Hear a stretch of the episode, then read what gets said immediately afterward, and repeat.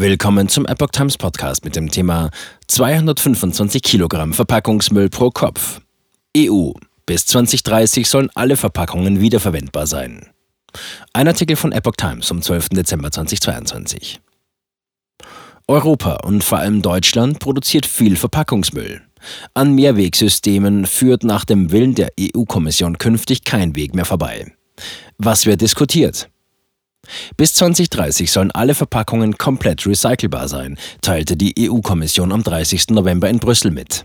Zudem soll der Verpackungsmüll bis zum Jahr 2040 um 15 Prozent reduziert werden, verglichen mit 2018.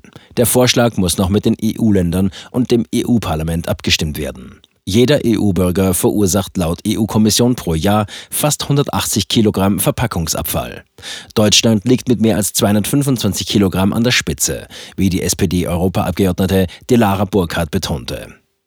Bestimmte Verpackungen sollten daher verboten werden. Dazu gehören Einwegverpackungen für Lebensmittel und Getränke, die in Restaurants und Cafés verzehrt werden, sowie Einwegverpackungen für Obst und Gemüse. Mini-Shampoo-Flaschen und andere Miniaturverpackungen in Hotels will die EU-Kommission ebenfalls untersagen.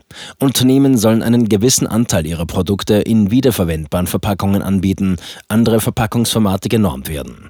Eingeführt werden soll ein verpflichtendes Pfandsystem, ebenso eine Quote für den Anteil an recyceltem Material, der in neuen Kunststoffverpackungen enthalten sein muss. Die Kommission will zudem Klarheit schaffen, welcher Müll in welche Tonne gehört. Dazu soll jedes Teil der Verpackung ein EU-Einheit einheitliches Etikett bekommen, das anzeigt, woraus die Verpackung besteht und wie sie wiederverwendet werden soll. Mittlerweile werden knapp 40 Prozent der Kunststoffe und 50 Prozent des Papiers in der EU für Verpackungen eingesetzt. Neue EU-Reform. Vieles ist in Deutschland bereits Pflicht. Laut EU-Kommission haben die nun unterbreiteten Vorschläge sowohl Vor- als auch Nachteile. Die Hersteller von Einwegverpackungen müssten zwar in einem Wandel investieren, die Förderung der Wiederverwendung werde aber bis 2030 zu mehr als 600.000 Arbeitsplätzen führen.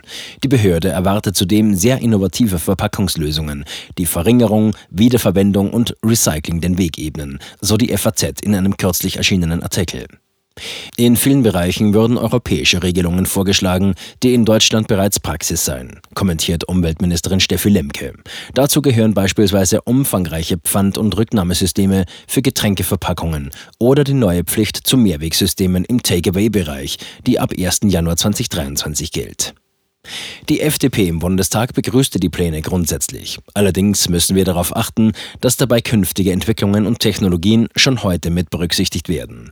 Dies gilt insbesondere für neuartige Recyclingmethoden, beispielsweise von Verbundmaterialien, sagte die Sprecherin für Umwelt- und Verbraucherschutz Judith Skudelny. In diesen Bereichen sei Deutschland führend und diese Entwicklung dürfe nicht abgewürgt werden. Wir alle haben schon einmal online bestellte Produkte in übermäßig großen Kartons erhalten, erklärte Virginius Sinkevicius, EU-Kommissar für Umwelt. Und wir haben uns oft gefragt, wie wir den Müll trennen sollen, was wir mit dem biologisch abbaubaren Beutel machen sollen oder ob all diese Verpackungen wiederverwendet oder zumindest in neue wertvolle Materialien umgewandelt werden können, führte er weiter aus. Der neue Vorschlag umfasst über 200 Seiten und wird nun von den Staaten und dem Europaparlament beraten. Umweltexperte. 100% recycelbare Verpackungen bis 2030 ist realistisch.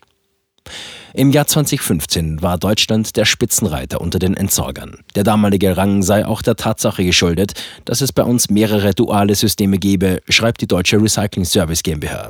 So würde beispielsweise seit Anfang der 90er Jahre der grüne Punkt auf den meisten Verpackungen eingesetzt, was diese als wiederverwertbar kennzeichnet. Mittlerweile ist Deutschland bei der Entsorgung von Korea und Slowenien überholt worden, wie man aus einer Studie der Organisation für wirtschaftliche Zusammenarbeit und Entwicklung OECD entnehmen kann. OECD-Umweltexperte Peter Burkey sieht es als realistisch an, alle Verpackungen bis zum Jahr 2030 recycelbar zu machen. Technisch sei dies sowohl in Deutschland als auch in anderen EU-Ländern möglich, erklärte er gegenüber der Epoch Times. Ob diese dann aber auch alle effektiv recycelt werden, sei eine andere Frage. Denn dafür müsse gewährleistet werden, dass Verbraucher weitere Fortschritte bei der Mülltrennung machen. Zudem müssten die notwendigen Kapazitäten in Sortieranlagen und bei Recyclern geschaffen werden. Ein besonders starker Ansporn bestehe zumindest bei PET-Getränkeflaschen. Bei diesen Flaschen gelte nämlich eine zu erreichende Quote für den Recyclinganteil, so Burkey. Elfenbeinturm EU und Lobbyismus. Kritiker wie der wirtschaftspolitische Sprecher der EVP-Fraktion Markus Ferber warnen vor einer gewaltigen Welle an bürokratischen Belastungen für Unternehmen. Durch die Vorschläge würde zwar der Flickenteppich der Verpackungsvorschriften beseitigt, das dürfe aber nicht von unrealistischen Recyclingquoten für die Industrie begleitet werden. Die EU-Kommission zeige damit wieder, wie weit entfernt sie in ihrem Elfenbeinturm von der Realität der Menschen ist. Die Sozialdemokraten im Europaparlament beurteilen das Konzept als einen Schritt in die richtige Richtung. Allerdings bemängelten sie das Fehlen von Regeln gegen sogenanntes Greenwashing, also dass sich Unternehmen umweltfreundlicher darstellen, als sie eigentlich sind.